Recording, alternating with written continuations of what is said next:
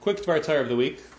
In this week's Parsha, Parshas Va'eschanan, Moshe Rabbeinu prophesies about a time when the Jews will sin, and Hashem will scatter them amongst the nations, where the Jews will Rahman al begin to serve idols.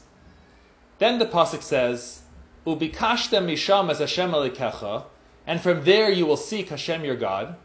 Umatzasa ki sidreshenu b'chol levavcha v'chol nafshecha, and you will find Him if you search with all your heart and soul. So the commentaries ask, why does the pasuk start off in the plural form, ubikashtem, and you plural shall seek, and end b'chol levavcha v'chol nafshecha with all your heart and soul in the singular form?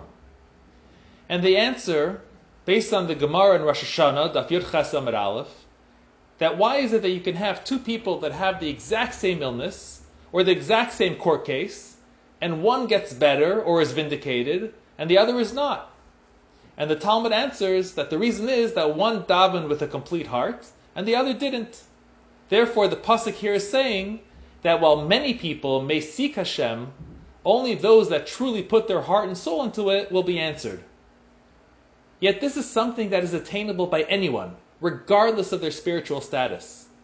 As the Baal Shem Tov says that ubikashtem misham, and from there you will seek, the word misham is not referring to the physical place of the person, but rather their spiritual location. That no matter how far a person may have strayed, as long as they acknowledge their current spiritual status in life, and from there seek God with all their heart and soul, they will be completely brought back into the fold. There's a story brought down by Ramesha Chagiz in Mishnas Chachma, how one of the Anusim, one of the Marranos of Portugal, that eventually found his way to the holy city of Tzfas. As you can imagine, he was very unlearned and regretted many of the sins, including Avodah Zarah, he was forced to do back in Portugal. One Shabbos, he heard a shiur from the rabbi of his how the lechem hapanim, the showbread that was brought each week in the Beis Hamikdash, would be a source of great physical blessing in this world. And the rabbi lamented how we no longer have this. The man went home and told his wife what the rabbi had taught, and they resolved to take flour, sift it 13 times, and bake two loaves of bread in a state of purity. And when they were done, the man took the two loaves and brought them Friday afternoon to the shul, and placed them in the Aron Kodesh. And he poured out his heart about his former sins and how he hopes Hashem will accept this offering from him and his wife, and he went home. A few minutes later, the shamash of the shul comes to get everything in order for Shabbos, and he finds the two loaves of bread. He's overjoyed at the free food and proceeds to eat them. That night, Friday night, the man comes to shul and checks the Aron Kodesh to find the loaves gone.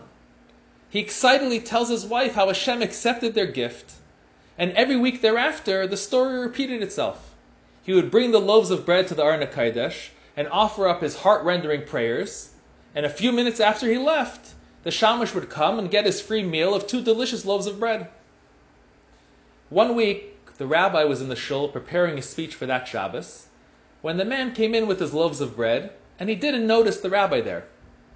He followed his usual routine and said his tearful prayer.